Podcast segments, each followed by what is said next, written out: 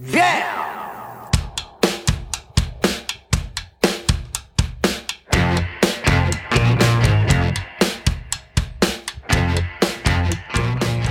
Hey, it's Josh Williams here, guys, with the One Man Podcast. Another bonus episode for you. We're recording this here on Thanksgiving, all right, here in Canada. For most of my listeners, they would know what day that is. Some of you, other parts of the world, might not know. And today, my guest is a good friend of mine. I always love hanging with this guy. I love working with this guy. He has opened for George Lopez, for Steve Harvey, for George Carlin, the one and only late, great George Carlin. He has opened twice for, in his words, the artist formerly known as Bill Cosby. He's also an Emmy Award nominee. But he's here with me now, my buddy Lamont Ferguson. Thanks for doing this, buddy. Hey, thanks for having me. It's lovely. Happy Thanksgiving. This won't in the past, and maybe people will download it in the future for next Thanksgiving. That's how forward thinking this thing is. Happy 2019 Thanksgiving. Well, you know, it's a fucking cold day here in Ottawa. I already I have no plans for Thanksgiving. I think I just spent a couple of days with friends doing Thanksgiving. So again, people will hear the episode of the podcast that I record tomorrow before they hear this interview, much like last week. But Lamont Ferguson, the other half of an amazing week that I had in Ottawa at Absolute Comedy. Lamont was hosting, Paul Meyerhaw was headlining. We had so much fun. Yeah, that was too much show. We need to hunt down all those people and charge them more money is what needs to happen on that. It was a great week, man. It was a lot of fun. It's a little in the past now, a little in the rear view. Yeah. How was this last weekend? Last weekend was good. It was fun. The crowds were eclectic, let's say that, because it was up and down. You had older, then you had some younger folks here. And on Sunday, which would have been yesterday, they were like a Saturday night first show, so they were older folks there, which is my wheelhouse. You know, I'll make the young people laugh, but I feel more comfortable in front of the older folks because they aren't not going to get offended by me saying the truth. They're not laughing at the theory of the joke. They're laughing at the actuality of it. Yeah. Last night was kind of funny, though, because I got to do some stuff that I hadn't done prior. There were a lot of minorities in the show, so there was more race stuff done. Not by plan, but just how it is. And so I was talking about the fact of how everyone has made it to Canada.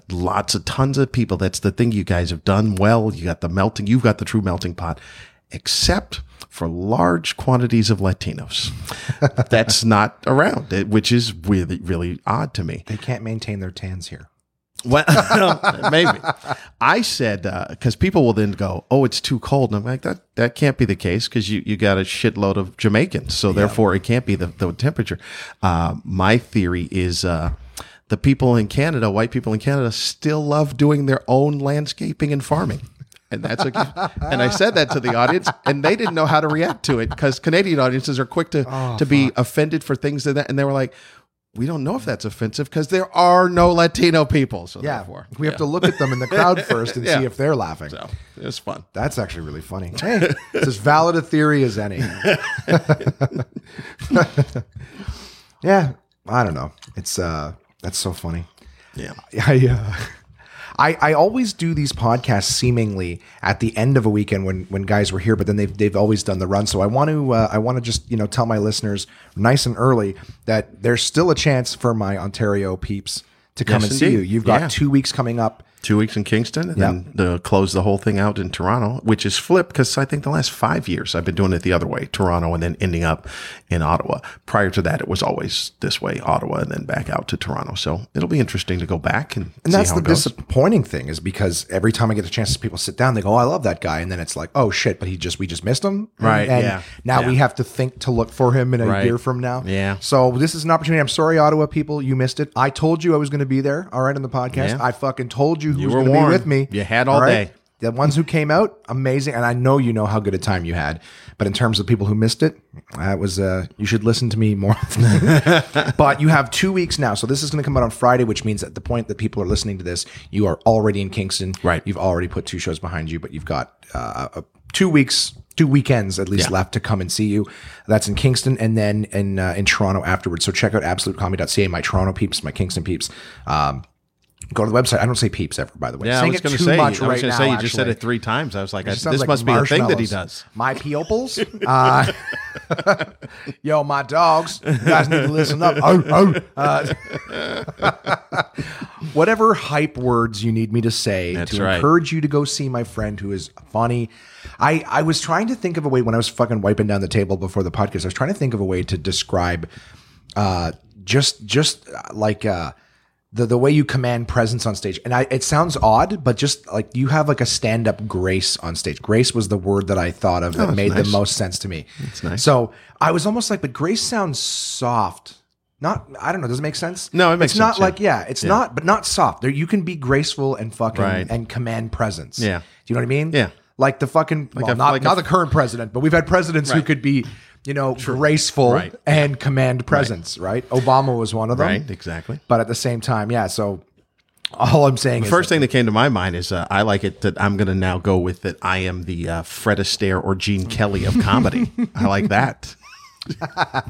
Swinging around a lamppost. That sounds graceful to me. Yeah.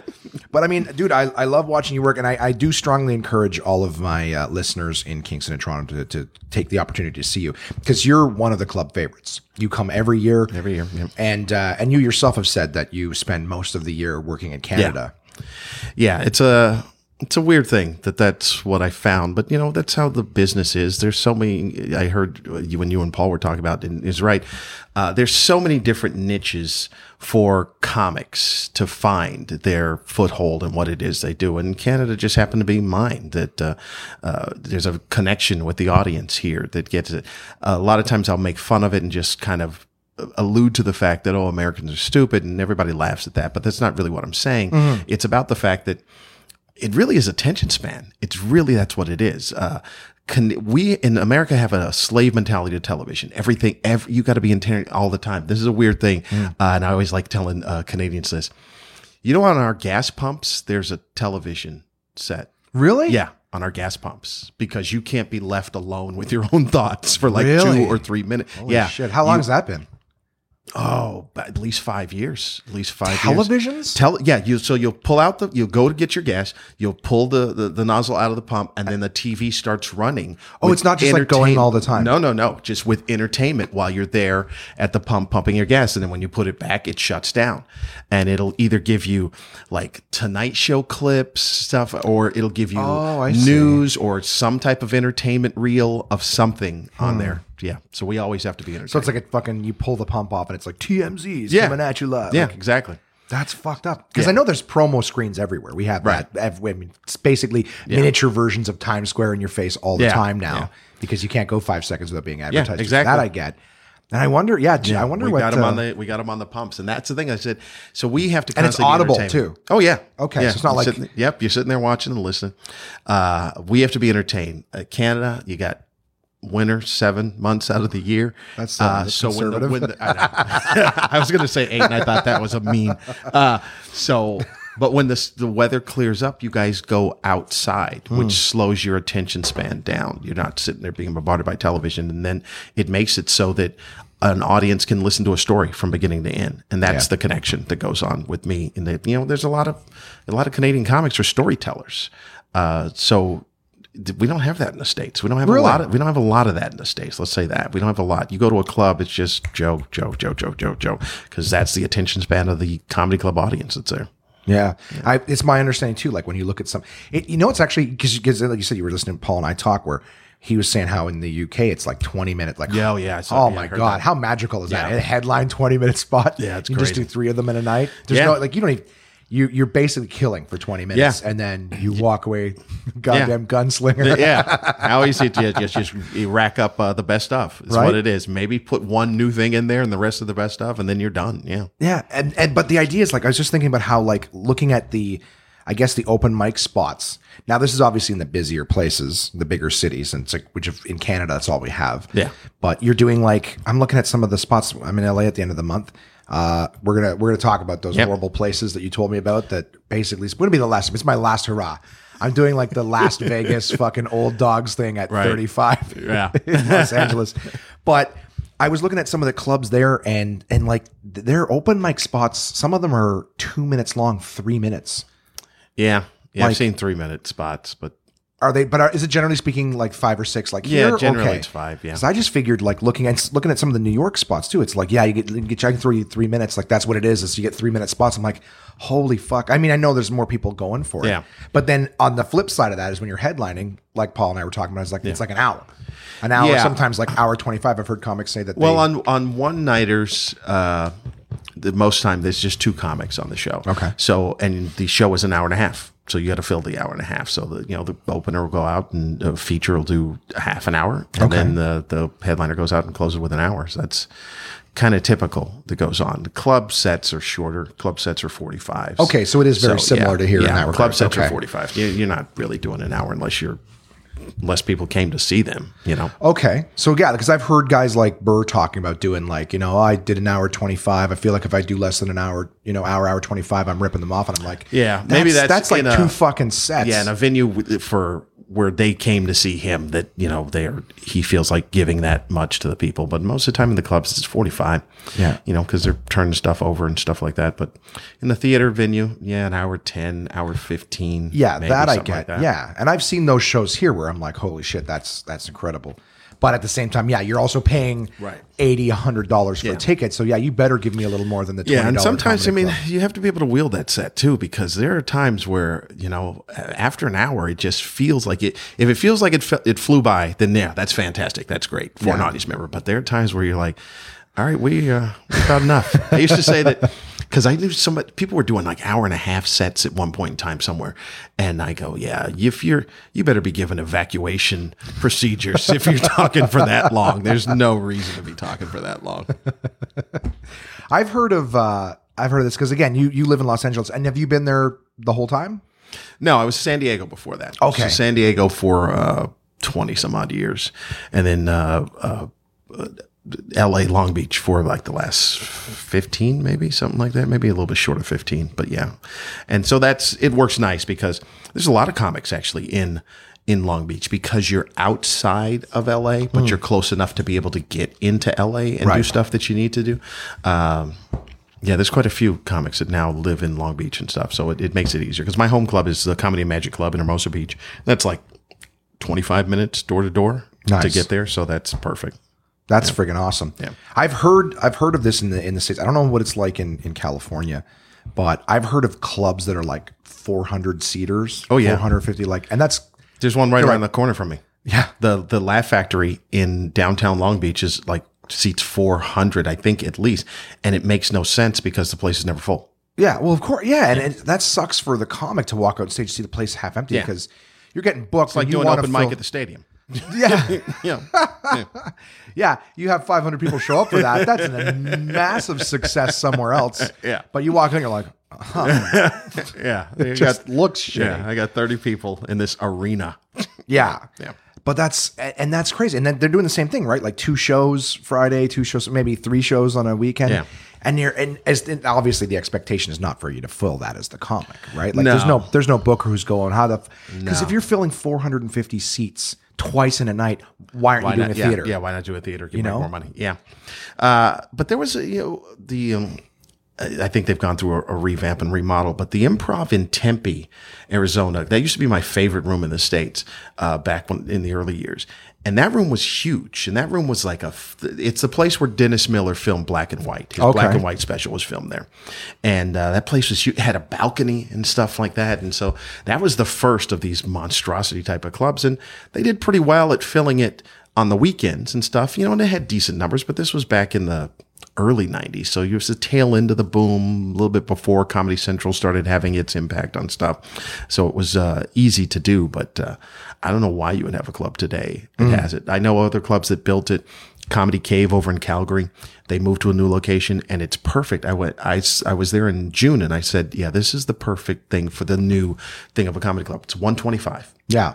That's perfect because you don't have to worry about filling 125. You know, it works out well. And then if you do that, it works out until you don't have to bring in names to draw to kind of to trampoline and jumpstart the next week and that type of deal. And being sold out, there's nothing better for you than being sold out because that just makes people want it more. Yeah. Now it's like, oh shit, it's sold. Okay, well I better get my tickets early next time. Yeah. And then just everybody's, that's way better than like, oh, we can just show up and we don't have to worry about reservations. Yep. There is nothing more stressful before doing a show, obviously club owner or one night or whatever, than going, we don't have numbers. And then everyone shows up last minute. You're like, okay, well, thanks for the fucking ulcer. Yeah. The month and a half leading up. No, it's way better to be sold out and be turning people away, because that just sends the message, hey, better fucking book early. You know? Yeah. Yeah, my friend used to be a doorman at the Comedy Store, and he would always say, before they sat people, they would just make them wait. Just make them wait outside because people driving by would see the lineup. People love a line. People love seeing a line. Smart. Yeah. So that's fucking brilliant. Yeah, and all these things, right? People like, outside bitching, why the fuck are we standing out here? Is there a reason? Because you're advertising for next week, sir. That's why you're standing outside. That's fucking smart. Yeah. Oh, I like that. I should tell. I should tell Jason. He's very open to new ideas that work, proven techniques. This episode brought to you by Absolute Comedy, of course. I forgot to say that off the top. I'm very good with my partners. I may or may not remember to do my part of it. But no, that's wicked, man. I said it off the top. You've opened for some of the biggest names in not just stand-up, but entertainment. Yeah. Yeah. I've had a very, very blessed time. And some of the names are names that I leave off because they've actually passed away. But they were big names at the time. Like, I worked a lot with Richard Jeni. Dude, Richard Jeni, I worked a lot with, and he's a guy that I learned a lot from, just on how, when you talk about the grace on the stage, that's mainly what I've learned from him, because he would walk up on that stage, and as comics, we deliver everything right center for the most part, right center in the mic stuff. And he was the first person I ever saw use every aspect of the stage. Yeah. He would come up, and first thing he'd do is take his jacket off, and he'd lay it down on the corner of the floor there on the stage. And then he'd start doing his set, and he'd be on his knees at times. He'd be lying down. You remember the thing about the ref, the football ref thing? Okay, yeah. Football. He's lying down on the stage. People have to kind of lift up to look at, like, that's a cardinal sin. People are like, no, he didn't care. And then he would do it from the back corner. He'd just deliver jokes from the back corner of the stage and stuff like that. Just amazing to watch him work. And I said, I probably worked with him more than anyone else. And it's almost like when you're doing that, it's almost like, no, you keep up with me. I'm not pandering for you. This is what I'm doing, and you're welcome to watch, but you keep up with me. He shows up like it is his office, and I'm taking my time, and I'm doing this. And then when he would go to get ready to leave, he never said he was going to leave. He'd just go pick up his jacket, and you could feel the energy in the room. People would sit up straighter. They'd lean forward because they wanted to soak up every last second with him, because they knew he was about to leave. So it was amazing to watch that dude work. That's and for anyone, okay, so to give a little bit of a context, this is what I think that anyone listening who doesn't know who Richard Jeni is, the thing that you may know him the most for would be Jim Carrey's co-star in The Mask. Yeah. So he was the buddy at the bank. That was Richard Jeni. But he's got an incredible energy. Another little piece of info for you guys is that Richard Jeni, yes, he passed away, but he is another unfortunate case of he took his own life. So he's another guy in our field who is all smiles, positive energy, made a million people smile and laugh, but is holding a lot in on the inside. It takes its toll, Yeah. You guys get to see the juice that's been squeezed out, but comics often are the. Yeah, it was a weird thing about him because. Like I said, I worked with him, and then every time he was in town, I go see him, just kind of go hang out and stuff and check on him, see what he's doing.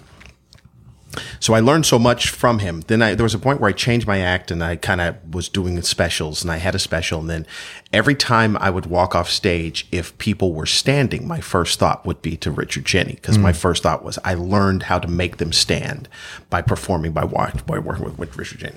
I was in Colorado. I was outside of Colorado. I forgot, Westminster, Colorado.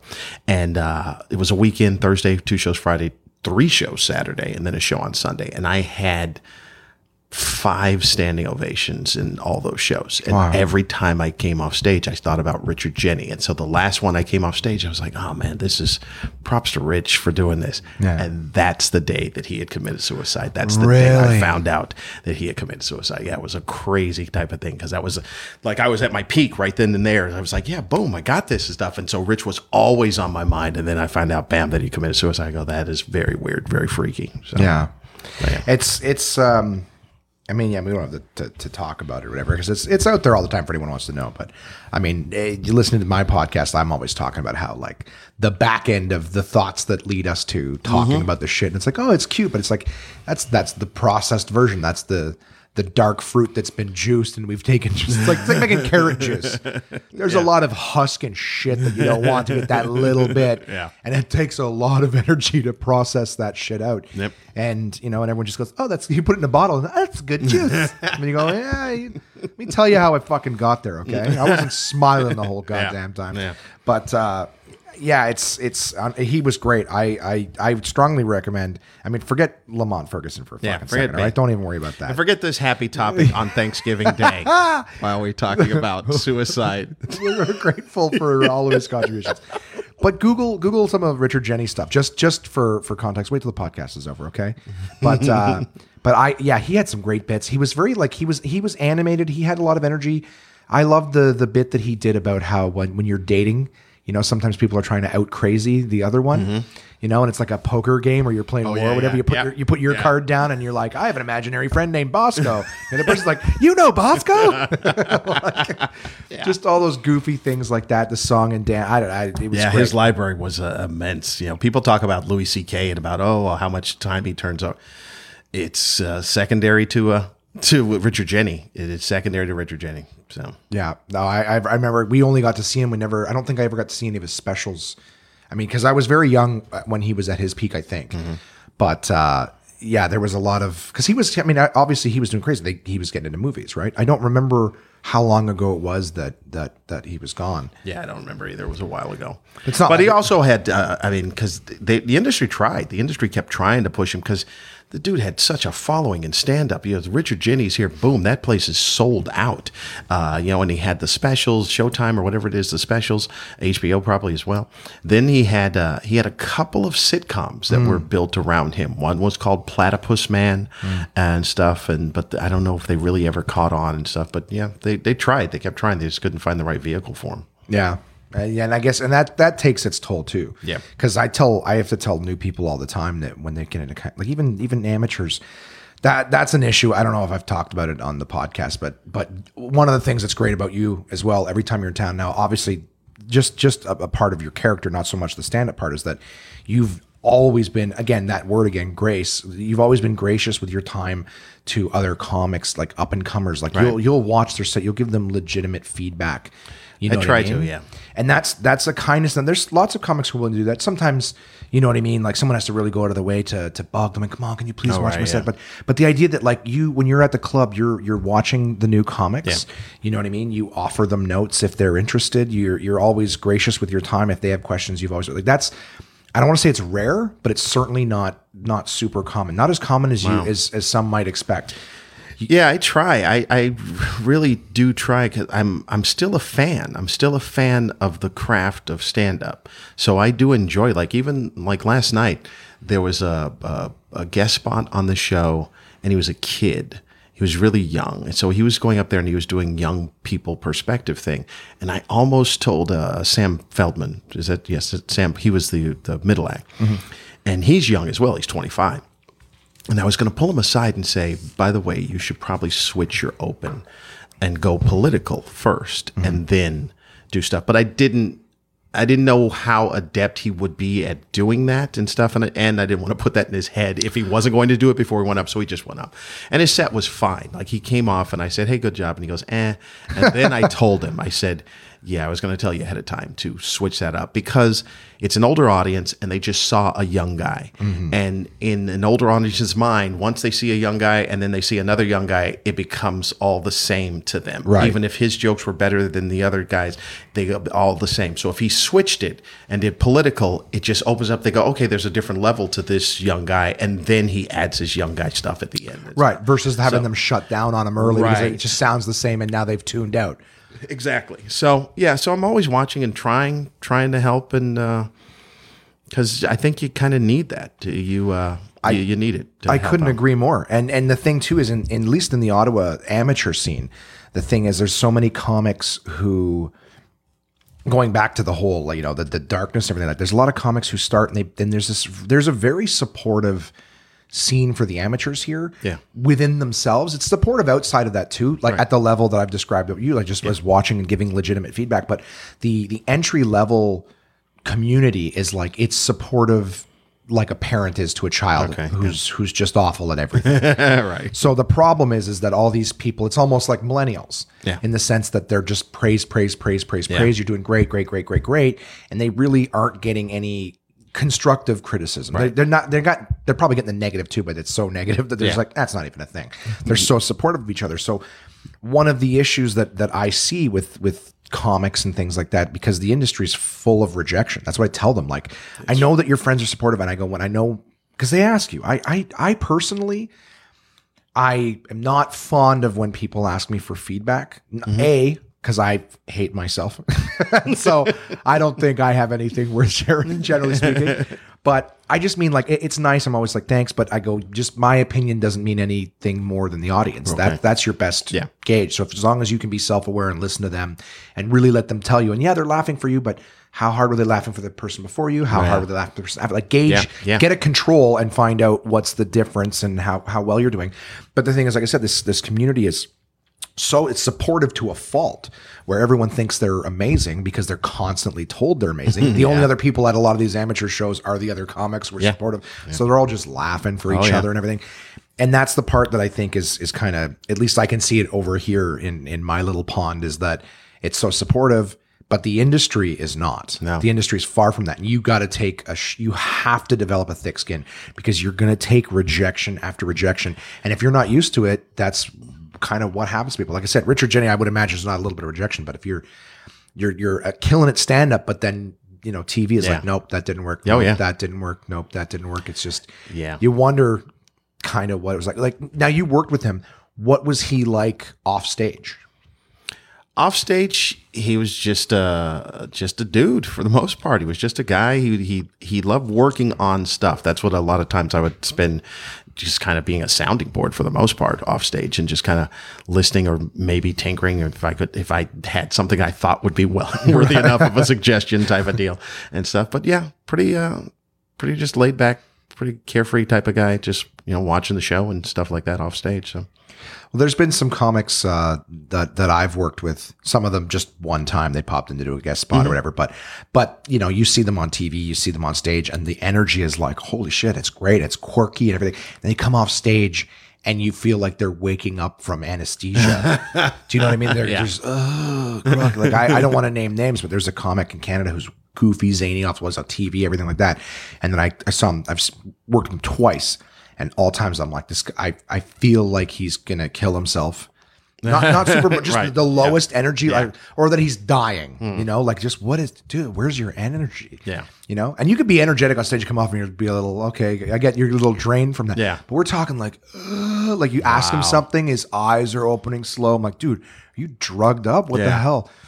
So I know there's some people like that, like their offstage persona. Yeah. It's interesting because the guy that I saw this guy on Comedy Central, and he's well known. I'll say his name, but I'll do a reveal. He's well known here in Canada, and he's one of my favorite comics. He's a really good friend now. So Jeremy Hotz. So when Hotz, I had a theater show that I do in Carlsbad. I did it like once a month for 15 years. It was a comedy variety show, and I'd write the entire show. It was different. It was like an SNL with a talk show, but stand-up was the centerpiece of the show. So I would always bring in some big-name guys as the guys and girls as the headliners for this show. So it was done in a theater. The breakdown on the show is that it's a cold open sketch that I'd write. That's how we opened. Then the show intro. Then the host would come out, do a monologue, cross to the desk, where if I wrote a desk piece, you know, like anything that they do on a Tonight Show or desk piece, then feature comic, then another sketch, and then a weekend update news type of thing. And then the headliner comes out.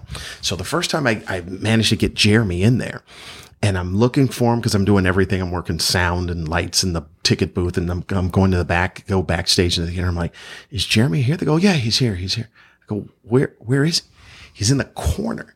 It's weird. The theater is set up. It's almost like a storage space in the corner. He's just standing over there. And I was like, oh, hey man. And it's just the fact that he's just shy. It was just how it was. He was just shy, just away from everybody else in the corner. That was my first meeting and dealing with him. But then after that, he was fine, you know, but it is one of those things for comics where that persona is a little different, and it could be a little bit of shyness that takes place there. But, absolutely. And it's like a different thing on stage. It's not a social interaction, so they can do that. And then people expect you to be the same off stage. So my expectations have never been that, but sometimes I see guys who are, you know, that, like I said, that darkness sounds bad, almost like they're Dexter running around, but the idea that, you know, when you talk to someone off stage, like there's a comic from Ottawa, another one, lived in Los Angeles for a long time, passed away recently. So anyone who can figure it out, that's good for you. You may very well know who I'm talking about, but he was a guy who was he was goofy and silly on stage, a great comic.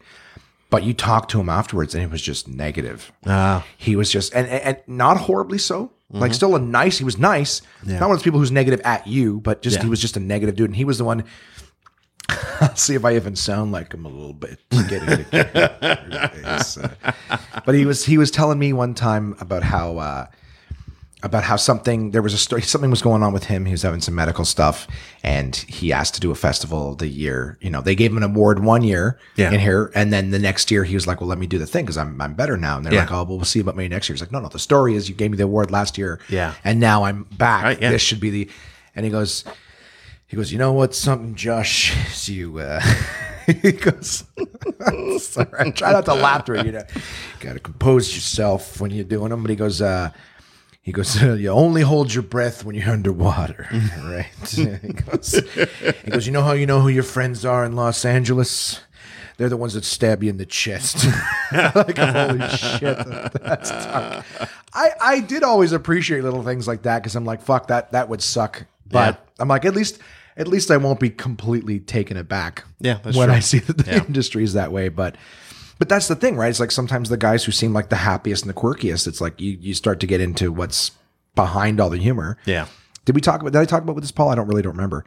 But I just say how like humor is, that's how comedians process bad shit.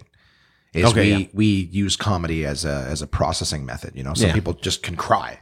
Yeah. We've developed a defense mechanism and a process. We just have to make it funny. Yeah, you have the ability to pull yourself out of it and then look at it from an overview, and then that helps because you know that you're still in it, but that helps you be able to get through it. Yeah, exactly. Yeah. We don't make fun of things because we don't care. It's just that crying about it, we've already established, well, that doesn't fucking do anything. So how do I make this accessible to my brain to at least be able to process it? And we disarm it with humor, right? Because it's hard to be afraid of something or, you know, that's been made light of. Yeah. We're solving the world today. I like that. What's next? I don't know. Any other countries? Any other countries we need to fix? The country of comedy has been solved. Amnesty. I wanted to ask though, because this is something that, you know, you and I have never really talked about, is what got you into comedy? You've been in comedy for a very long time. And I mean that is a good thing. Not a like, oh my God, Jesus Christ. Oh my goodness. When are you leaving? It's on, when are you leaving comedy? You were holding up spots. Going through the microfiche to find those articles from when you first, no. But like I said, dude, the accolades, the achievements, like the accomplishments are insane. They're crazy good. But like, where did you start in stand-up comedy? Like what were you doing when you decided, you know what, I think I should be a comic? What was going on? I'll tell you what it is, because you asked me and you're here and it's only the two of us here. So when I was a little kid, oldest of four kids, my mom, stay-at-home mom. So in the summers, to keep us entertained while we were out of school, she would take us to the library because it's free. You know, we didn't have a lot of money. So you go to the library and, you know, get books or whatever it is you want. Somehow I found my way into the basement of that library. Okay. And in the basement of the Pomona Public Library was albums. That's where the music section was, cassettes and albums and stuff like that. And I happened to be flipping through and I found a 5-album set of radio shows from the 40s and 50s. Okay. Jack Benny, Abbott and Costello, Fred Allen, Jimmy Durante, all these radio stars that were on there. So I'm like, I want this. Let me check this out. So I'm 8. And I get that and I take it home and I put it on the record player and I just listen to it. And I am listening to it over and over again and memorizing it and just being fascinated by the science of comedy. What makes them laugh, the timing, what there's a pause here, there's this, there. Everything was just very, very fascinating to me. And it was from that moment that I was just obsessed with comedy in general. But I didn't know that being a stand-up was a thing. Like, I didn't know that. I knew at 8 that I would be involved in entertainment and having to be funny, but I didn't know what that would be. I always thought it would be like the only thing maybe like Johnny Carson, like the hosting the show that where he can just be funny, that type of deal. I didn't know anything else. Then later on when I got into high school, I'm a musician, so I played trumpet with this group, and the directors of that group said, "Hey, we thought that you probably could be a good stand-up comic." And that's all it took, was them who were in show business to say, "We think you could do this." Because my whole thought was, I can be reactionary funny. I can't be funny from within and just be the initiator of funny. Yeah. And so then that was it. I decided to write out stuff, went and figured out what the process was for the Comedy Store, and then started going in. I was like 17 and a half or something like that. Holy shit. And that was it. So. That's amazing. And I guess, was it easier to get in back then than it would be now? Well, there were drawbacks on it. You could get, I mean, it's probably easier now because more young people are trying to do stand-up, and so now it's not an anomaly. So like when I was doing it, there weren't that many kids that were doing stand-up. The kids who were prior to me, one was Byron Allen. Okay. Oh, that's my phone. I must have said something that the phone is now picked up, and now it's just taking all the stuff and it'll be looking for it. Byron Allen was one, and Mike Binder was another one, who had started as kids. Mike Binder went on to be a director and stuff, but that was it. So you go up first or second. You go in, everyone else signed up, but you go up first or second, do your set, and then leave the room because you couldn't be in the room. So the drawback is... Why is that? The drinking? Or? Drinking, yes. Okay. So the drawback is I never got to see stand-up performed. I could only see it on TV. I couldn't see it live because I couldn't be in the room. So that's how you learn, is from watching, and I couldn't learn from watching. I'd have to go in, do my set, see how it went, and then leave the room. Yeah, and you're not 2 years away from it at 17. You're four years away from it. Yeah, that's a fucking lifetime in stand-up. Yeah, so what happened was the Comedy Store was around. You had to be 21 to get in at that point in time, so I'd have been standing outside forever waiting to go up. The Improv then opened a year after I was there, and the Improv, you only had to be 18. So by that time, I was 18, and I could stay in the room and watch stand-up being done. There was a point where I didn't go to the Comedy Store for like a year, and the Comedy Store people forgot how old I was. And so when I went back to the Comedy Store, they just assumed that I had to be of age because I was in at the club over there at the Improv, not realizing that there's two different age levels, and then I could get in. So I got in 2 years early at the Comedy Store to be able to learn and see what was going on, because otherwise you're just lost. Yeah. You know? What was like your climb like in terms of how long, when you were doing open mics, guest spots, to now you're one of the paid guys, you're getting paid for stand up. It was, I don't know. I didn't really kind of bear down and kind of do it. It was, I was going to school at the time. Okay. I was also going to college. I was going to San Diego State at the same time. So I would try to get, do the spots regularly. And then there was a point where I was like, well, let me see how far I can get with this and just actually physically do it. So from that point, then it wasn't long. But in the beginning, it didn't take that long for me to be able to get spots, maybe 2.5, 3 years. Once I got to the Improv and was just doing the Improv for that year and being able to see everybody come through, being able to see Seinfeld and Rich Scheidner and all these guys come through, and Paula Poundstone and people come through and watch them, then that helped my development. And but nothing helped my development more than actually going on the road. The first time I went on the road was a 3-week thing. There was a club called Laughs Unlimited, and he had 3 rooms. And so I got in to open at each room. So It's a week and a full week club. And then I came back to the Comedy Store and then was going up on stage, and the veteran comics were there. They're like, what happened to this dude? How did this happen? And I'm like, I was working. I actually was working, and so that would help the development. But yeah, it was a fun time climbing up the ranks. Because the way I look at things is, this is the way I am. I'm a little competitive. whoever the number one person is, that's who I'm shooting for. Right. I got to be that person. I got to get to the, as close as I can get to that person. The weird thing about it is that when I would get to that person and I'd pass that person, it'd make me angry at them because I'm like, why'd you stop working? I should have never technically been able to catch you. Right. And so that's what drives me. That's what keeps me going, is because when I see people, I don't want to ever be that guy. I don't want to ever be the guy. Because look, when we started out, we saw people that were, man, that guy's so funny, or that girl's so funny, they're hilarious. And then as you got better, you started seeing how they weren't as funny. Mm-hmm. And I never want to be that guy. I don't want to be the guy that people go, man, that guy was funny when I started, but not anymore. I'm like, yeah. I can't be that. I can't be that dude. Yeah. No, and I understand. It's strange too. And that's one of the weird things about comedy being subjective too, is that like, you still are, you know, like, yeah. Like you said, there's some guys, it's like, that's funny. Your own personal taste. It's strange. Like I remember one of the first weeks that I got to do like a full weekend, maybe middling or whatever, years ago. But one of my, I can't even say it because I don't want that negative feedback. But it was one of my favorite dudes, still is one of my favorite dudes. Personality, like zany, goofy, silly. One of my favorite guys to watch, just because he's got little tags and little throwaway things that you're like, you would never in a million years think to put that in a joke. Okay. And then just, you know, he'll say something and then just, oh yeah, blah, blah, blah, blah. Like a little, where did you get that from? That's funnier than the fucking joke. Yeah. You know what I mean? Like, and just to, But anyways, I was so excited to be middling for this guy all week. And people, I guess this would be considered a humble brag, but I didn't like it at the time. I still think these people were wrong, but people were coming up to me consistently after every single show saying, oh, you were way funnier than the headliner. Like you should have been. I go, well, no. He's one of the best. What's wrong with you? That fucking guy is hysterical. Yeah. So that's a weird thing. And I still do not for a second think that I did a better job than him that week. Maybe some people just don't like zany, goofy, and silly, but it's, like you said, you're almost like, I was like, no, you're just wrong to the people. But obviously for yourself, like you're a hardworking guy, work ethic, strong, like still, I mean, I have no notebook that I write in anymore. You've got, still before you go on, you've got your notes, you're always adding to things. Yeah. Dude, it's my fear. It's a big fear. It's the fear that drives me. I love this club. I love Jason, and very grateful for the opportunity to come through here. Jason's a piece of shit. For the record, Jason's a piece of shit.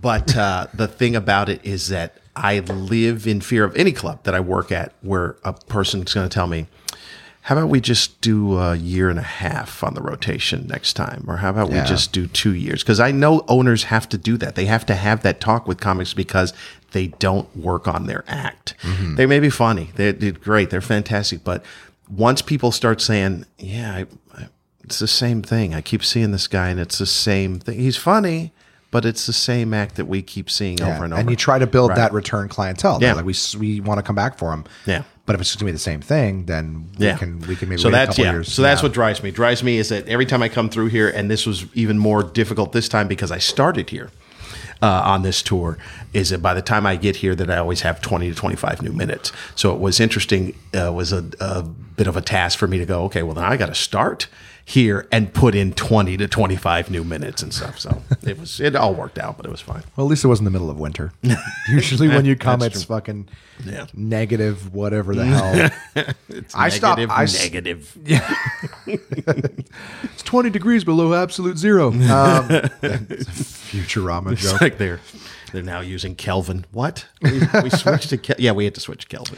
Dude, I don't even look at the weather in the middle of winter. I just know I'm going to be miserable. Just put on all the stuff I have and just go outside and still be cold. So just suck it up. It's the length of time that I could not do. I just, in California, it will get cold, but it won't be long. And that's the thing about it. I'm like, I don't know how cold now, obviously. Are you good with the conversion? Yeah, I'm pretty decent with the conversion. Okay, because you tell me the thing about height, and I'm going to go. Yeah.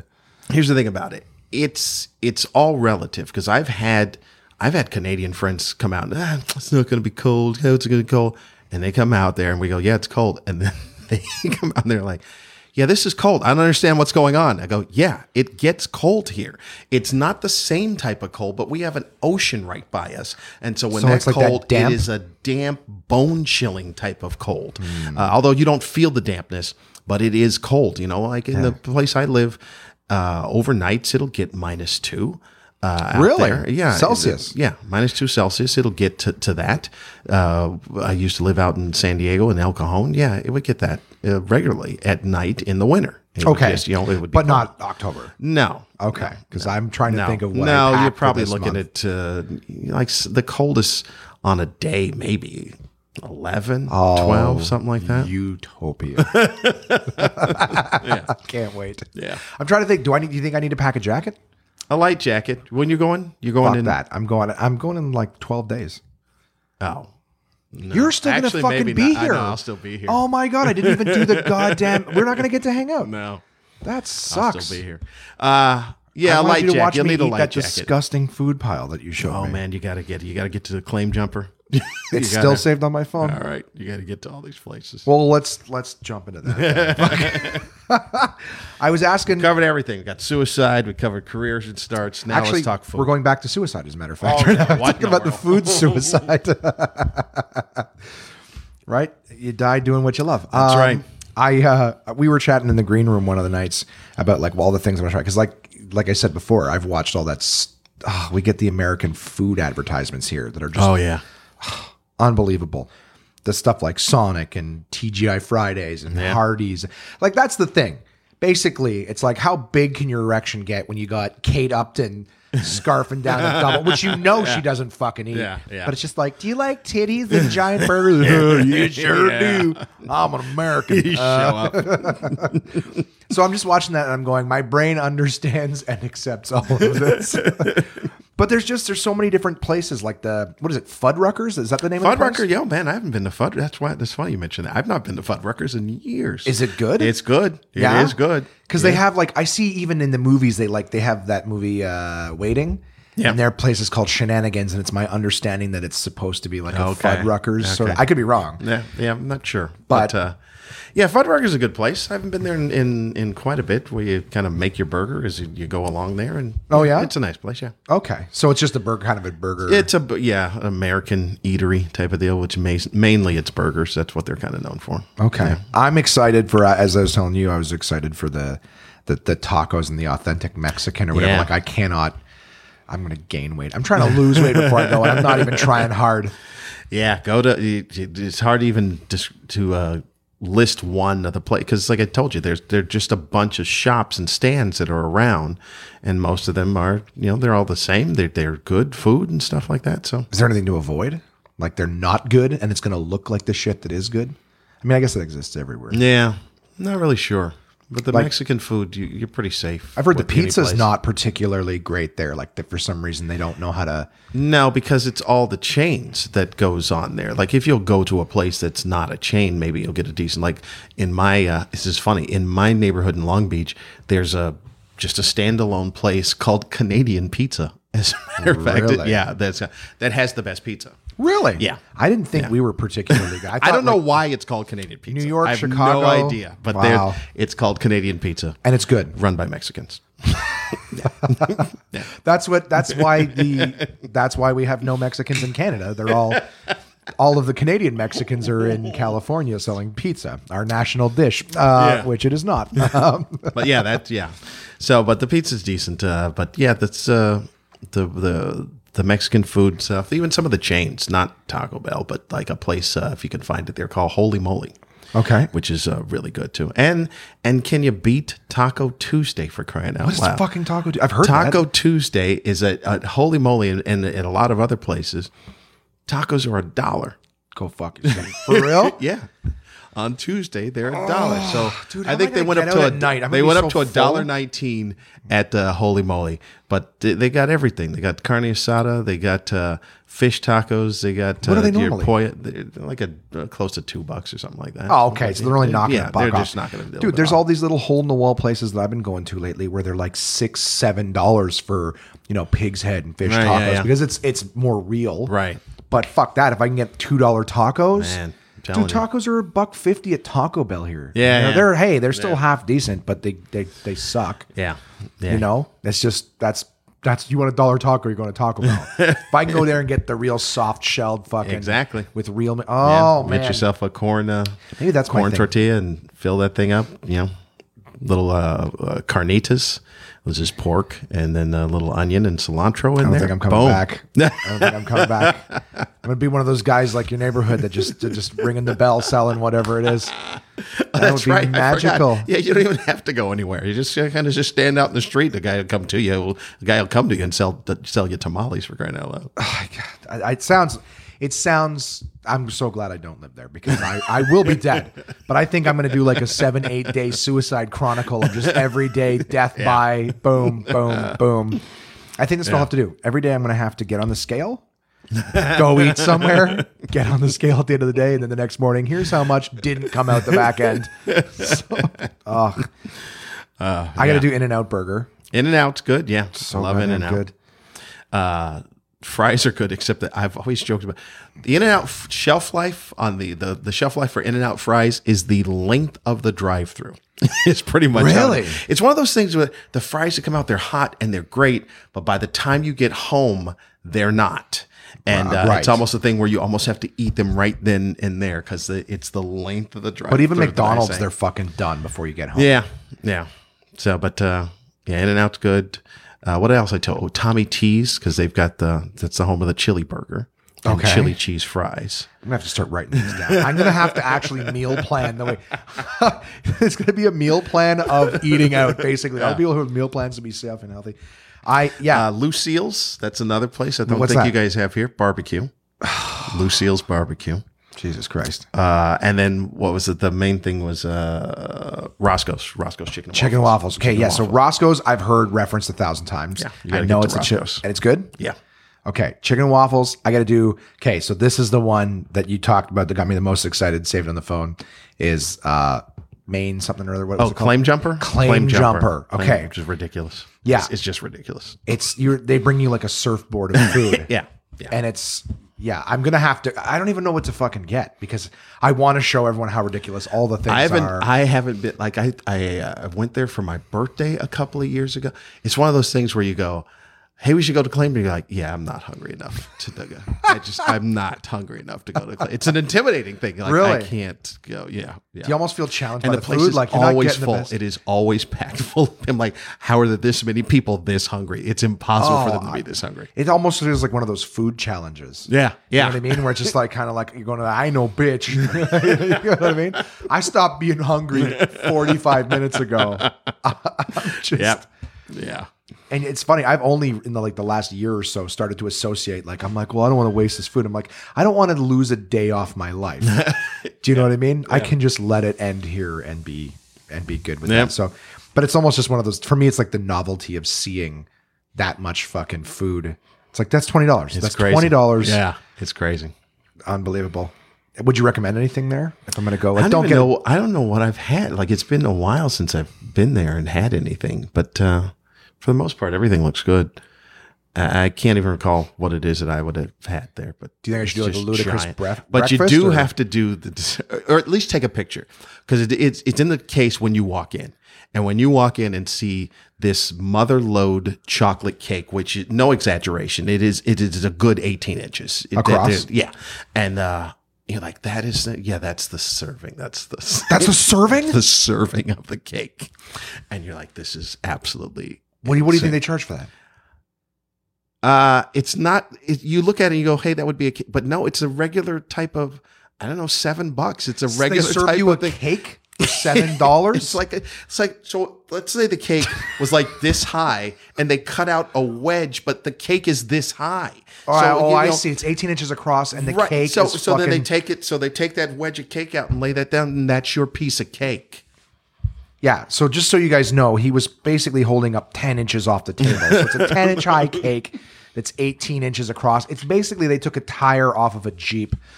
It's insane. I've never ordered it because you look at it and you go, I don't know how anybody could order it. Like, unless you just went in for that, because there's no way at the end of eating the meal, I've never finished it. You're always taking stuff home. Is a bonus. You could take it home. I'm like, why would you get this cake? Who is going to eat this cake? The whole family. The mother load. I'll take a slice of that cake. We have a birthday coming up next week. We need to serve everybody. It's crazy. Well, that's. I mean, I'm going to have to see. That's almost like, because I'm an asshole. In the back of my head, I'm almost like, I want to go there. I want to have a meal. And I want to be, who orders the cake afterwards? This motherfucker. And I'll message you with it. Then I'll message you 3 hours later with like a face full of regret. I haven't left the bathroom. It'll be a casket. And they go, by the way, here's his cake. Yeah. Just, we're putting that down with him. He wanted to take it with him. Yeah, we tried to warn him. Oh, there's the thing that made me think of was, you know, in Vegas, the Heart Attack Grill. Oh, yeah. I've only ever visited their website because I'm like, you can't let me go anywhere near that place. I have eaten there. But I just had a normal thing because they've got a regular menu. Yeah. So I just had like the breakfast, which was normal because that idea of that scares me. Just the name scares me. And then I don't know if it's folklore, but you know, the people who actually have had heart attacks from eating there. Have they? Oh yeah. There was I think they put their picture on the wall or something. And I was like, yeah, I can't. This isn't too intimidating. I want to get everybody the URL for it because this is something that they definitely need to see. This is not. Oh, there's all my messages are going to come in on the iPad now. That's all we're going to be recording. Get away from me. Heart Attack Grill. I remember we were looking at it when we were in. I put a joke about that once because there were people that had heart attacks at Heart Attack Grill. Well, let's put it this way. I just typed in heart attack and grill was the third thing that came up. Not preventions, care. The grill. Sorry, you were saying. Something how it was located right next to the We've Been Expecting You mortuary. Really? Oh my God, that's funny.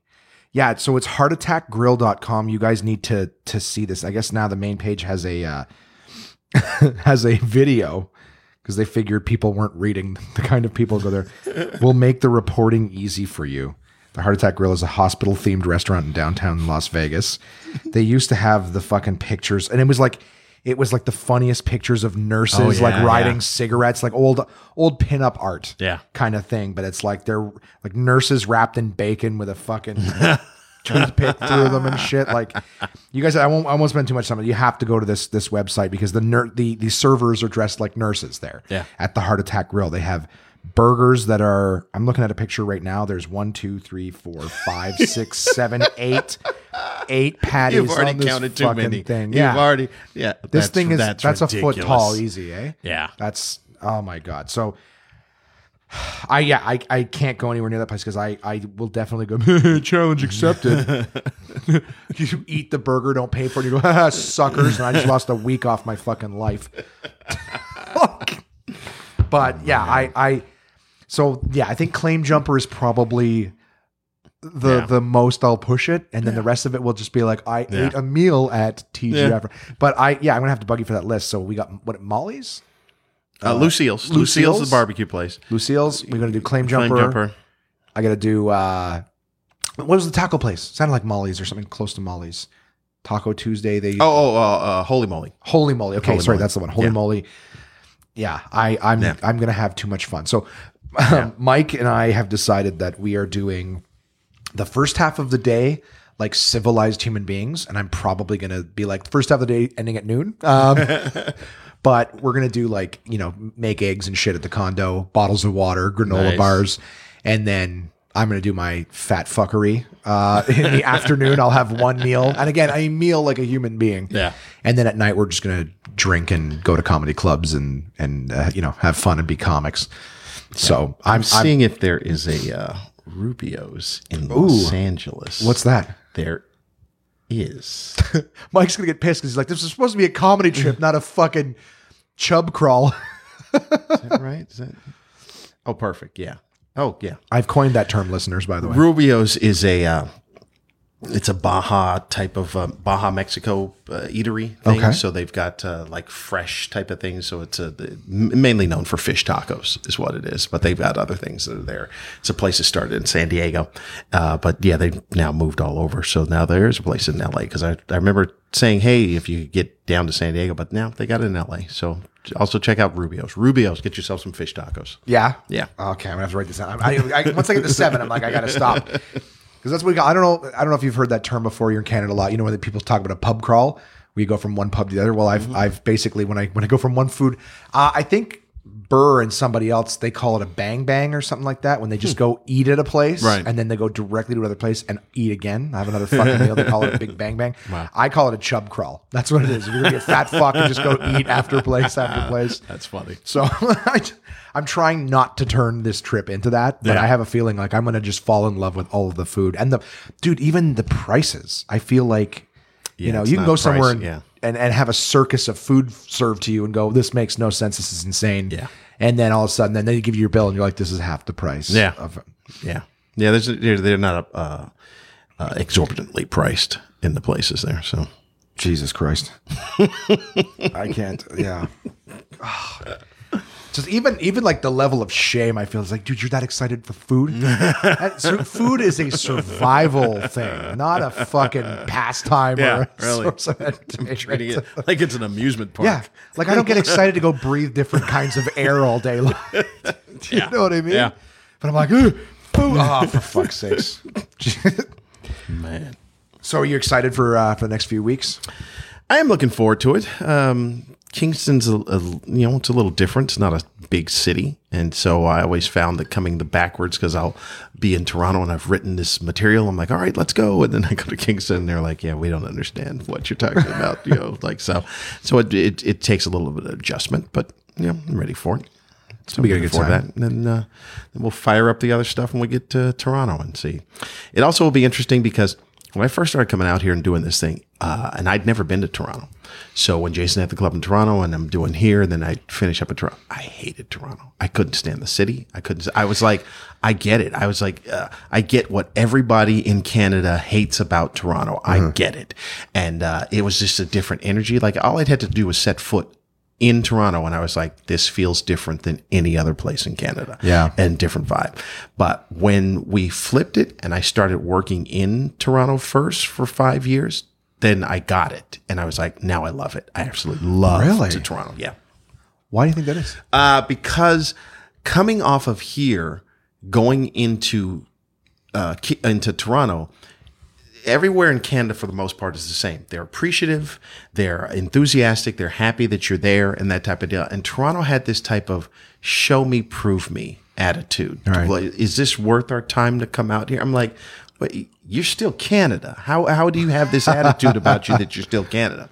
But now that I understand that, and now that I know how to deal with that, it makes me enjoy it much more. Because when I go into Toronto, I know that they're going to have this attitude, but then it's almost like you grab them and shake them and go, you're still Toronto, you're still Canada. And they go, yeah, we're still Canada. And then they're fine. Then everything is fine. It's almost like Toronto is like the decontamination chamber. It's like you're in the States and you're covered in it all.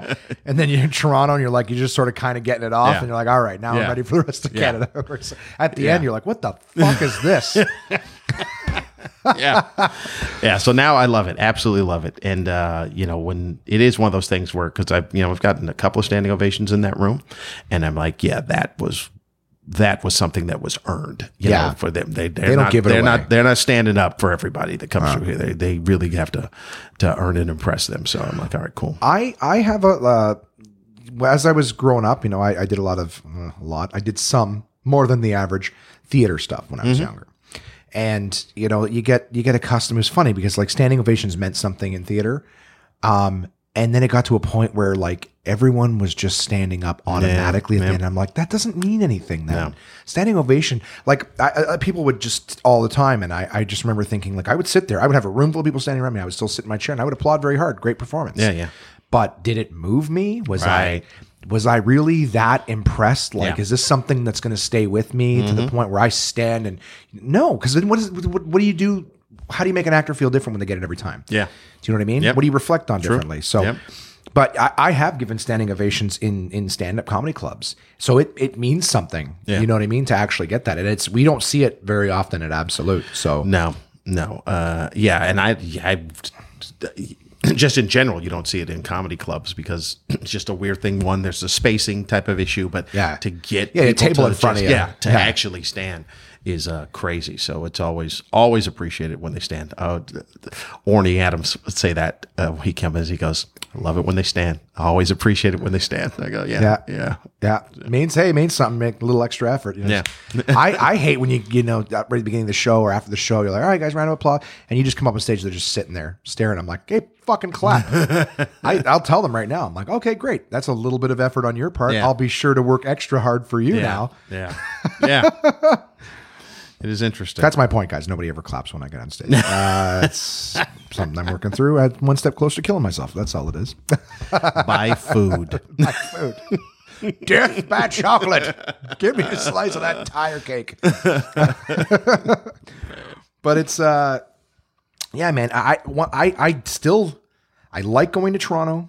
I like leaving Toronto, but I still have said that there's that arrogance. Dude, have you seen the T-shirts that people are wearing now? No. Dude, I'll give it to you early, and hopefully you'll have some. Get them. I only ever think of it when I'm standing in the crowd and I see someone wearing it, or I see it that day.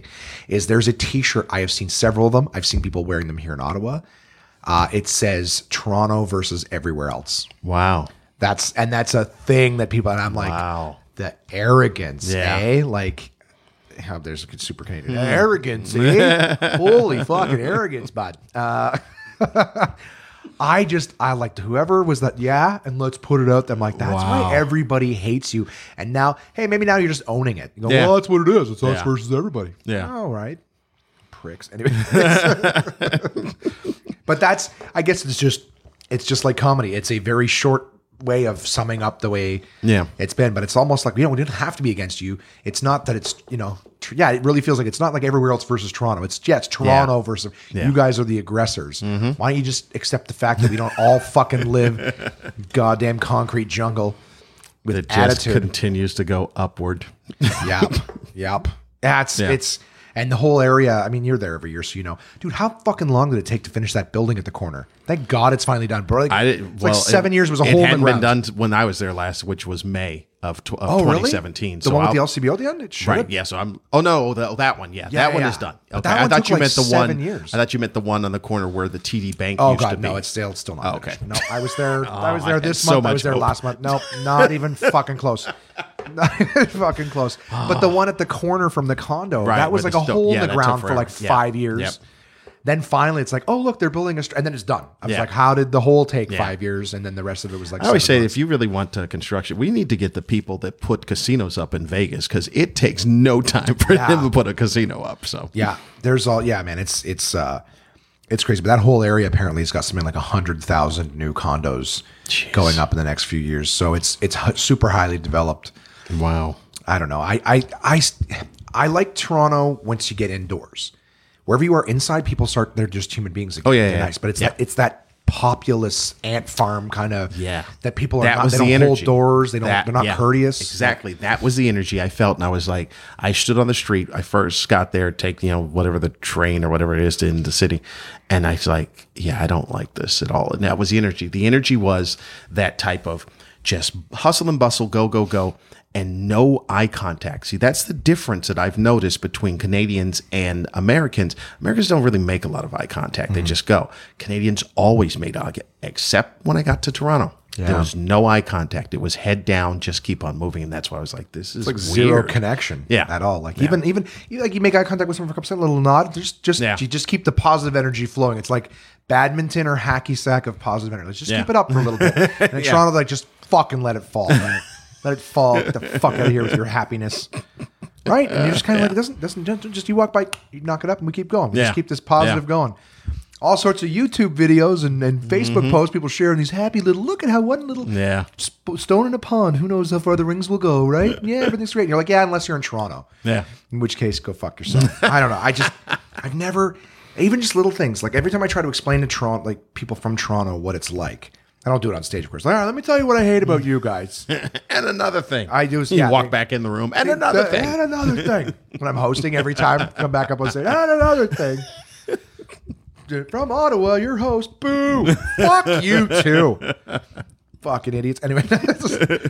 But it's just, I just, the level, the small courtesy things. Every time I talk to somebody about it, when I tell them like, like people aren't even friendly on the street, they look at me weird. I'm like, I don't mean that I'm trying to be that chatty person in a return line who just wants to talk to you. Yep. I'm just saying like, I open the door and you push it, you know, when you walk through, push it a little bit behind just to see if you can keep it open for me for a sec. Let's all just throw a hand up to keep it open. But I'm like, people, you open the door for them, they drop the next door in your face. Yeah. You're like, didn't I just set a decent precedent? It doesn't cost you anything. Check your bank account. Look, the same amount of money is there. It's free. Yeah. Anyways, whatever. I'm never going to change Toronto. They're the best city in the world. And dude, you know what's crazy? At least I find it crazy. You've been all over Canada. You know what it's like. Is I find New York City to be more courteous than fucking Toronto. You know, I mean, not by a landslide. Right, yeah. But I've been to New York a handful of times, and I've been to Toronto a lot of times, and I was treated better every time I was in New York than I was in Toronto. And I'm like, that's pretty fucking sad. Yeah. You know? And I guarantee you, internationally, when people who live in Toronto travel the world, they're more than happy to take credit for how great and polite Canadians are. Even though they're the ones bringing the average down. Thank you so much. Don't ever come to my house. You're taking a lot of credit for leaving so many men on base. I'm gonna tell you that right now. So, dude, like I have to, and we're already over the hour mark. So I don't want to keep you handcuffed to this podcast, but I'm having fun. How long into your career before you started coming up? Because we talked about at the top that you're here a lot of the time and you appreciate how far into your career. What brought you up to Canada for the first time? What was it? There was a guy, I was doing some shows, and there was a guy named Jack Marion. I don't even know if he's still doing stand-up or still alive. I don't know.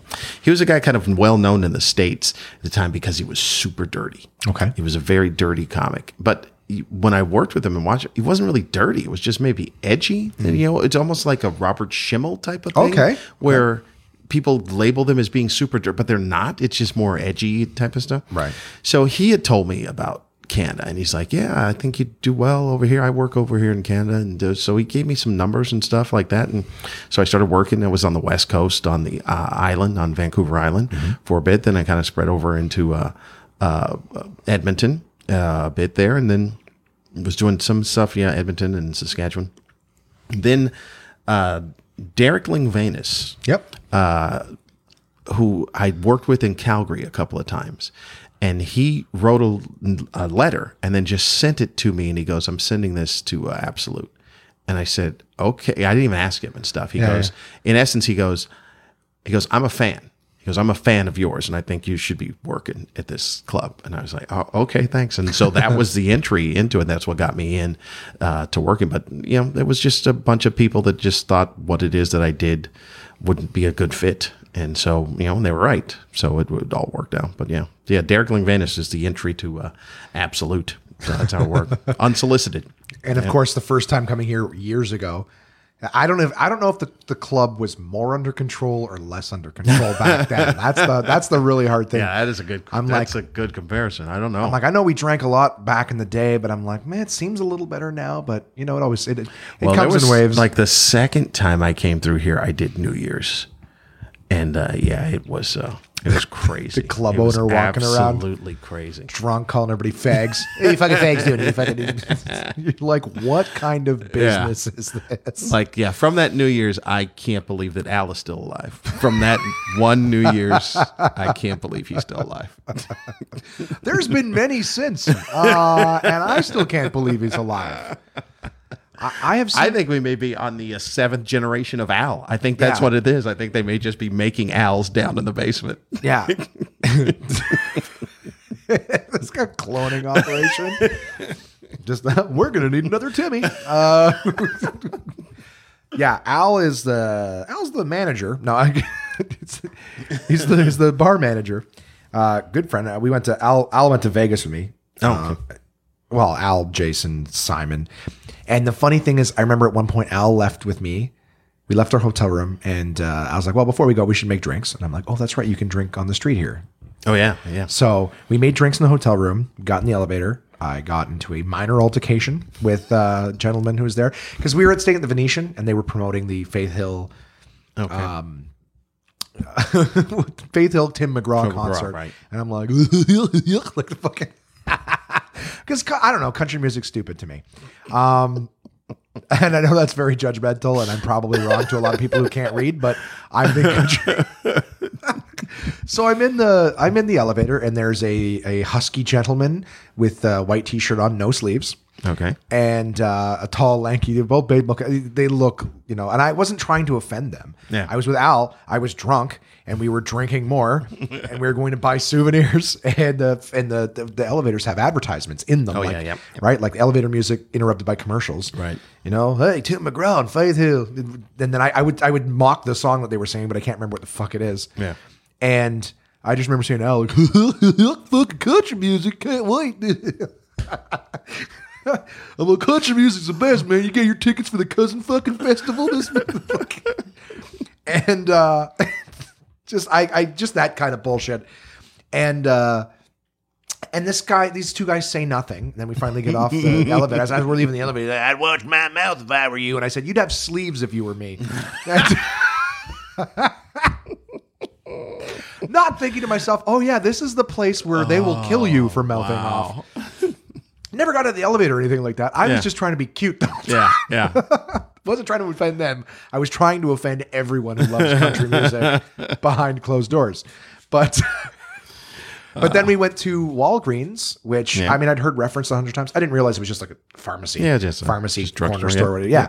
Well, we walked into the Walgreens right next door to the probably in the bottom of the casino, if anything. Mm-hmm. And I may be there for 60 seconds to a minute and a half, and Al's already walking up with a 4-pack of Jack Daniels and Coke pre-mixed drinks. Wow. And I go, oh, you're gonna pick that up? He's like, no, I already bought it, and he hands me one. Like, he walked in right to the booze, bought it, and hey, we're souvenir shopping, we should keep drinking. Drinking in a pharmacy is a weird experience. I gotta say, like, acceptably drinking in a pharmacy is a weird experience. So we're drunk, drinking, shopping for souvenirs in a pharmacy. That guy knows how to fucking drink. Like, I can't believe he's still alive. I have seen Al drink to the point where he pisses himself, doesn't give a fuck. Like, you go, Al, you want to take off? You've pissed yourself. He's like, well, fuck, I couldn't hold it in. You know, the kidneys have broken down at this point. The bladder's on red alert, but you know, they're still serving. Bar's still open. They didn't ask me to leave. You gotta be practical. We saw him one time when we went to a bar and they were having $3 Jager bomb nights. So he goes, he puts down 3 $100 bills and goes, we'll have 100 Jager bombs. What? And then pays another $100 and goes, and that's for the trouble of having to make 100 Jager bombs. Oh my God. And they're like, I don't think we have that many glasses available. And he goes, well, start making them and we'll get the glasses ready for you. Like, wow. Yeah. Have you worked with Matt Davis yet? From Alabama, Birmingham, Alabama. No. So Matt came up here at one time, and Matt's been, fuck, we have 100 Al should be dead stories. Hundreds of them. Pulled over by the cops. I think Jason, Joe, who used to work at the club, Al and Matt Davis, whatever. And they had been drinking. I think it's been more than 7 years. So the statute of limitations is over on this. But they were drinking. They got pulled over by the cops. I don't know if they got pulled over or if they tried to get in the car and the cops were there. Okay. But they all blew into the breathalyzer. They were all too drunk to drive. And they stood there chatting with the cops and fucking around with them, everything like that, where the cops gave them another chance to blow over. And one of them was under the limit now. Okay, so they let them get in and go. But Matt Davis was saying how, like, he does all sorts of writing and wants to do stuff, TV and movies. Always got ideas. Always working on something. Right. Super great. Like, you would never assume that this guy is from Birmingham, Alabama. One of the smartest and well-read human beings I've ever met. Like, I don't understand 50% of the information he's giving me, and I know I'm receptive to information. But he was saying how, like, he wanted to do a documentary because the amount of times he's been at with, like, Al and Cameron, back when Cam was the club, he goes, the amount of time that I would go with these guys to, like, fucking Kanata, a small little bar, even just a little further, and they would drink a bar dry. Like, they would finish all their Jack. They would finish all it. Just, and it's like, and they're still these tiny little fucking Canadian kids. He's like, I'll tell you, I want to do a documentary that we'll call Drink a Bar Dry. He's like, because I'll take these guys down to fucking backwoods Alabama, these big old boys, good old boys, and think they know something. Yep. And watch these little fucking Canadian kids drink their asses under the fucking table. I was, but it would be pretty difficult to find a company that's willing to back alcohol poisoning. Yeah. Then again, in the last few years, there's been a lot of documentaries where it's just like, let's kill ourselves with McDonald's or whatever, you know? But just, yeah. That's so crazy. That's a lot of Al's stories. Sorry, listeners. I'm giving, it's like, oh, let's do some advertisement for Absolute Comedy. Our head bartender's an alcoholic. Don't give him a breathalyzer on shift ever. But, fucking ludicrous. I'm just thinking your first time coming here and you go, what is going on? It was crazy. I was just because coming out of the Comedy Store was kind of like that during the days of the late 80s, early 90s around there. Because it was kind of the same thing. We had the run of the place. Mm-hmm. And so Mitzi would never really show up. You know, she never even paid attention to the Comedy Store in San Diego at all. So it was run by a comic. His assistant was a comic, the bartender, everybody. They had maybe a couple of waitresses who were only waitresses. And the rest of them, everybody else was a comic. So we ran the place. We had access to it. It was open 7 nights a week. And the local comics had the run of the place 5 of those 7 nights. So all those shows would be filled with local comics. No other outside comics would be on there and stuff. And then at the end of the show, it would just be a drunk fest. The GM would just, the manager would just get liquored up. Everybody's liquored up. It was almost a point where there was a club that would go on there. Cause I don't drink. I'm just kind of watching this stuff where like, all right, well now this guy has the DUI. All right. Now this guy's joined the club, but the DUI type and everybody there was under DUI. So it was very similar to that. When I walked in and on that New Year's, I was like, oh my God, this is like being in the Comedy Store 15 years ago. Maybe that's where Jason got the idea. Probably went down there years ago. And he's like, I love Jason's discipline is like, all right. Like I remember, and I laughed so hard because I'm like, this is the stupidest parenting I've ever heard in my life, where Jason's discipline for people getting caught drunk was, all right, you're only allowed to have 2 drinks while on shift now. You're only allowed to break the law a little bit. All right. The training wheels are on your fucking criminality. I just thought it's fucking hilarious. It's funny. And it's fun, dude. And when you're a new comic, holy shit, did I ever not progress in my life at all? I mean, I was doing good in comedy, but in terms of just responsibility, getting drunk every night, sleep until 3 and be like, man, I'm king of the world. Yeah.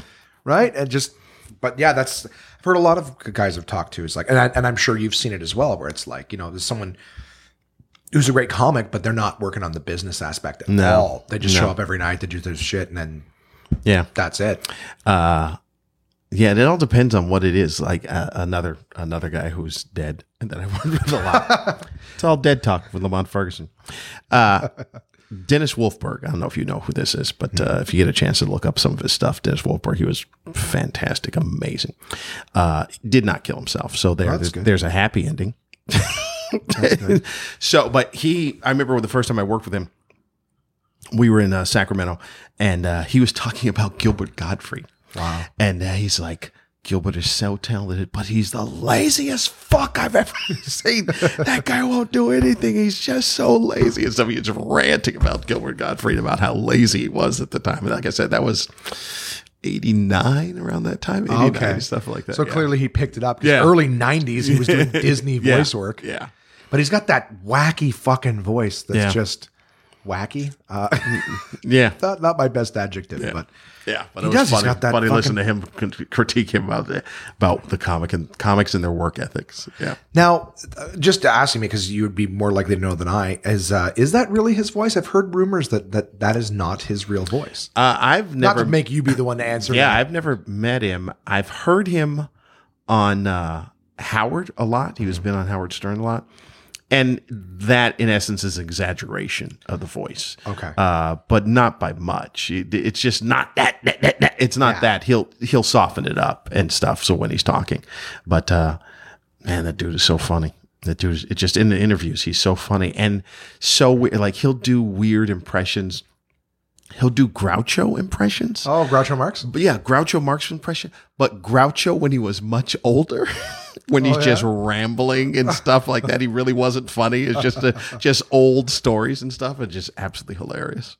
That's fucking awesome. Yeah, I mean, like I'm sure we could we could tell stories for hours. I don't want to steal your entire day, but I'm having so much fun. Nice. Well, and you know what? We've always got stuff like, dude, you're here every year, so I'd love to have you back.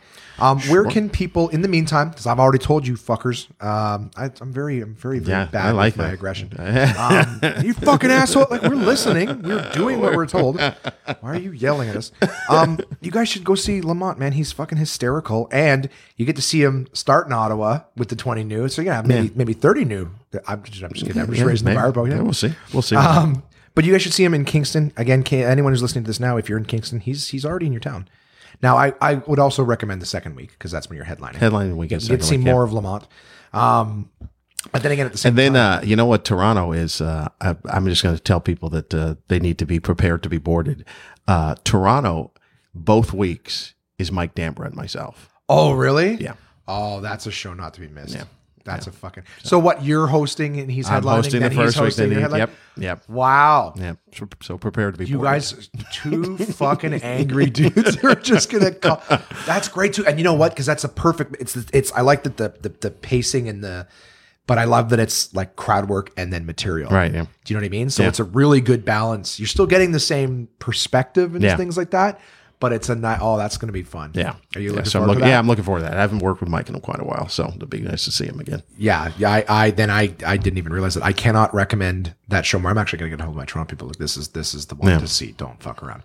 Well, that's fucking awesome. Where can people connect with you? Because you're great at social media too, by the way. No, I don't know if I'm great. I try. I try for an old man.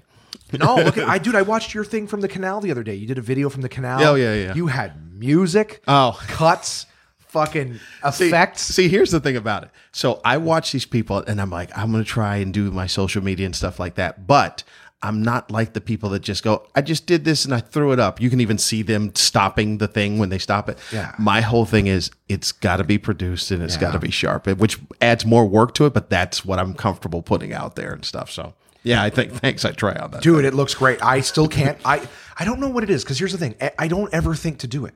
I don't ever think to do it until it's too late. I'll put a little graphic up and go, oh, here's this thing. I don't think to do it. I don't know. I never feel like anything I say is interesting. Yeah. I never feel like anything I'm doing is interesting. Yeah. But so I just never like, oh, this is good. Every now and again, something really cool happened. I go, ah. And then it's like this is a little whisper in the fucking noise. And it's like, oh, it might have been worth hearing, but I didn't hear it. Well, yeah, it's a work thing. And you've got so... 2 weeks ago, I was in Utah. I was at a club. I'd never been in Utah. I'm like, oh, well, let me try to do this thing. You know, I'm looking at Kevin Hart stuff and stuff like that. I'm like, let me try to give these 40 fans a behind the scenes look. So I'll record myself walking into the club and stuff and stuff like that. And then I think, okay, I'm not going to do anything while I'm on stage with the set, but I'll just show the people coming out. I always forget. I had ample opportunity. And I forgot every single time to do any recording as the people coming out. Just forgot it. Yeah. You did it in Ottawa, though. I was sitting next to you. You were recording the people leaving the show. Yes, that one I did. But last night. So I've done all these promotional things all throughout and stuff like that. And I go, well, now here's what I'll do. I'll videotape the set. Take real quick snippets out and just kind of put this together for a little, hey, this was my couple of weeks in Ottawa type of highlight reel package thing. Put the camera up there, forgot to turn it on.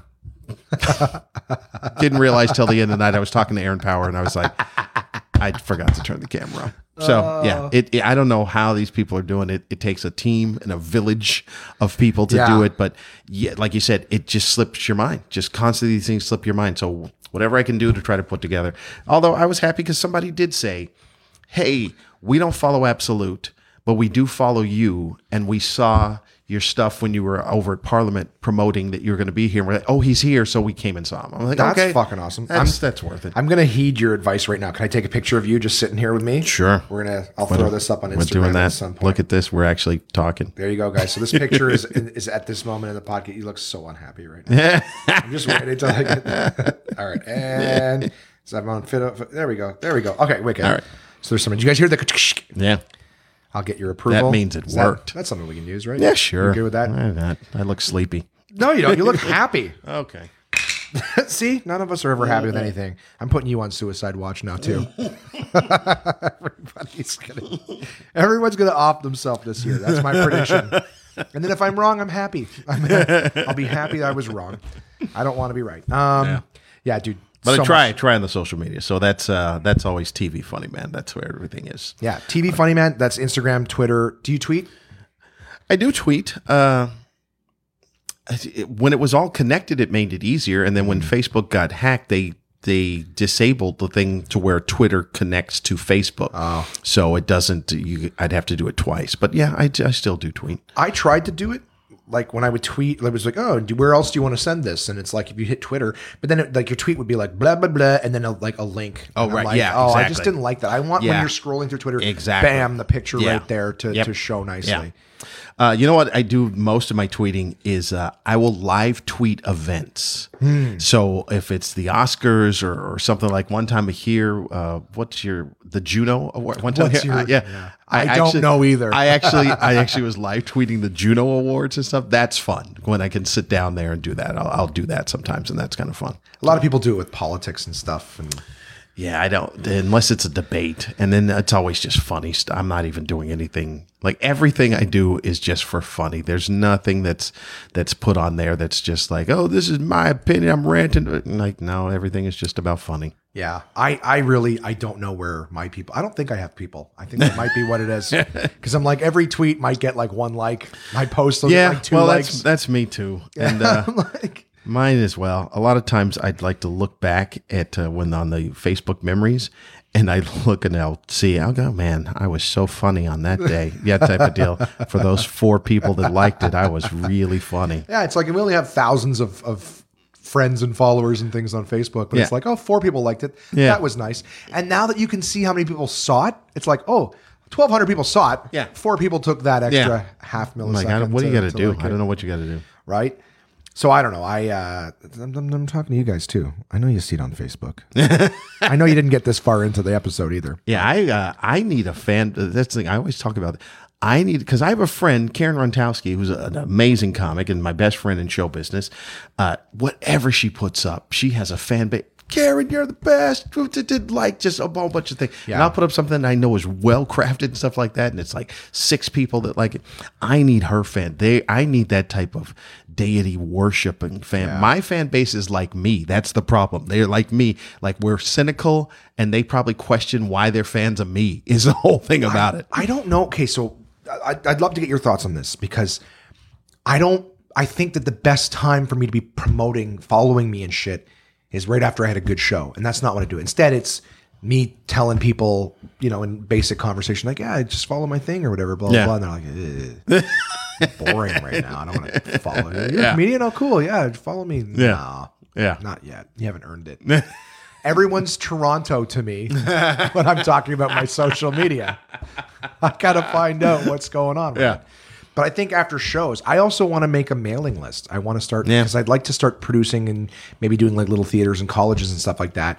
It'd be nice to have a mailing list. And that's one of those things that's on my list. Like, hey, start a mailing list. I was supposed to do every time I'm out here.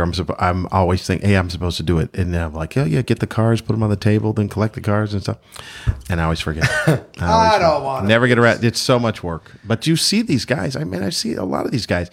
They put all that work into it. Now, granted, they aren't the funniest people that you would see, but they are really good at doing that self-promotion. And, they'll get a mailing list that, hey, when I'm here, come and see me. We were just talking about this the other night at the Ice House, and we were all older comics. So we were all just saying that, yeah, I don't feel comfortable doing that. It, just like you were saying, like we go, I don't think everything I say is interesting. And if I keep sending somebody about, I'm going to be here, now I'm bothering them. And they're like, oh, enough of this guy, enough of this thing. And I said, the problem is the people that do it, they don't have whatever this is that we have where we go, we don't want to bother you. They don't have that. They're just like, hey, just come see me. I'm the greatest thing. Come, and just constantly bombarding people. And somehow it works. Well, the thing we can do for you is to promote that. Now they're talking about all these guys like, I'm not doing that. I find your shit interesting. Oh, so, thanks. I appreciate that. TV Funny Man. TV Funny Man for Instagram and Twitter. And the tweet box. I like your House of Comedy posts. You'll take a picture of the show happening live, and you're like, tonight's House of Comedy. I like that. I like that. Yeah. Yeah. So, and then it's just Lamont Ferguson on Facebook. But please, listeners, please get real close. There's more than one Lamont Ferguson. And here's the odd thing about it. There's more than one Lamont Ferguson. There's another Lamont Ferguson that also does stand-up comedy. Oh, yeah? He's horrible. Is he? Josh, he needs to be put down. Okay. He is absolutely I'm on it. Horrific. I'll invite him to Chain Link or whatever the fuck that fucking food place is called. What's it called? Mountain Road? Oh, Claim Jumper? Claim Jumper. Claim Jumper. I've known about this guy for a while because you Google yourself and stuff like that. And I watched him, but he never affected me because I was like, and I never said anything about it because I'm pro-black. And so he's also black comic. And recently I was working with someone in Calgary over the summer, and the guy goes, he introduced himself to me. He goes, yeah, I watched all your clips online. What? And I said, okay, good. And he goes, but in your clips, you were much younger. All your clips are younger. And I say, oh, no, I control all my content. They're all pretty recent clips of me being on there. And he goes, no. And I pulled up my whatever YouTube stuff and I showed it to him. He goes, no, that's not. And I was like, oh, that son of a bitch. It's that other Lamont Ferguson. Like his hits are coming up sooner. Yeah. So he needs to be stopped because he is horrific. And then ever since I started talking about this, it seems like he's gotten busier. No. Yeah. Which is funny. Yeah, you got to stop because now everyone's like, who is this other one? Yeah, and they just start putting hits and views and shit. Yeah, so it's funny. And that's the part I think that bothers me. Again, as I get older and less able to absorb new information, is the fact that the younger guys are the ones. Like, so the entertainment aspect of social media, just them killing time and fucking around has actually made them better business bodies, to be able to, I know how all this shit works. So now that I can, taking it and applying it to a business and awareness and media format, it's like, I'm like, you motherfuckers, I just got good at sending emails. And now you got followers. So now people are just going to come. Let's do this. Let's do that. There we go. Boom. That's awesome. That'll be up. More pictures of us, guys. We're trying. It's like we're getting ourselves excited and fucking. That's what we gotta do. We gotta fucking promote this shit, dude. So much fun as always. When are you going to Kingston? Tomorrow. Evening, afternoon. Tomorrow evening. Yeah. You have plans during the day? No. Okay. Not that everyone needs to hear us just shooting the shit about this or something then after we're done, but no, I think I'll do anything during the day. All right. Well, I got to record the regular podcast. Maybe I'll find something. Maybe we'll do something fun afterwards. Okay. If you're up for it. Sure. Thank you so much for doing this. Thanks again, everyone. We're doing this on Thanksgiving. Oh yeah. You're going to hear it on Friday. That's right. It is gray outside. Dude, there was a garbage fire across the street this morning. Yeah. I got to show you pictures. But I'll do that after here. So this has been a weird day. Well, it's Friday. I'm looking for weather on Friday, so what I can wish them. Oh, okay. It looks like it'll be a little chilly. 9 for Friday. So. Fuck you. Yeah, my London. You're in it now. Yeah, my London, Ontario friends. I know you're listening. I hope you're listening. I'm like, I know it. I've lost confidence. I hope you're listening. And then one second, easy come, easy go. I very strongly recommend you coming to one of the 2 weeks Toronto. AbsoluteComedy.ca for everyone who's listening. Mm-hmm. Always good shows, but if you are in Kingston or Toronto in the next little while, please check out Lamont Ferguson. Super funny dude, great comic. His years of experience and his accolades always show on stage. So don't get it fucking twisted. All right? Just because he's up in Canada where we don't deserve good comics doesn't mean we don't. So check him out. TV Funny Man on social media. As always, my friend, it was great working with you. It was great spending time. I hope we get a chance to hang out again before you go, because I know it's going to be a year before. I really thought I was going to hang out with you in Los Angeles. I don't know why I didn't do the math on that. Yeah, when you said that, I thought so too, but I didn't realize. It dawned on me that, oh no, your sentence is still up here. You'll be with me in spirit. I'll send you pictures. You'll still have to smash big rocks into small rocks. So. Well, thank you so much for doing this, my friend. I look forward to hearing how everything goes. I'll be in your home while you're in mine. Yes, indeed. It'll be a lot of fun. Thanks for doing this, buddy. All right, man. Sure.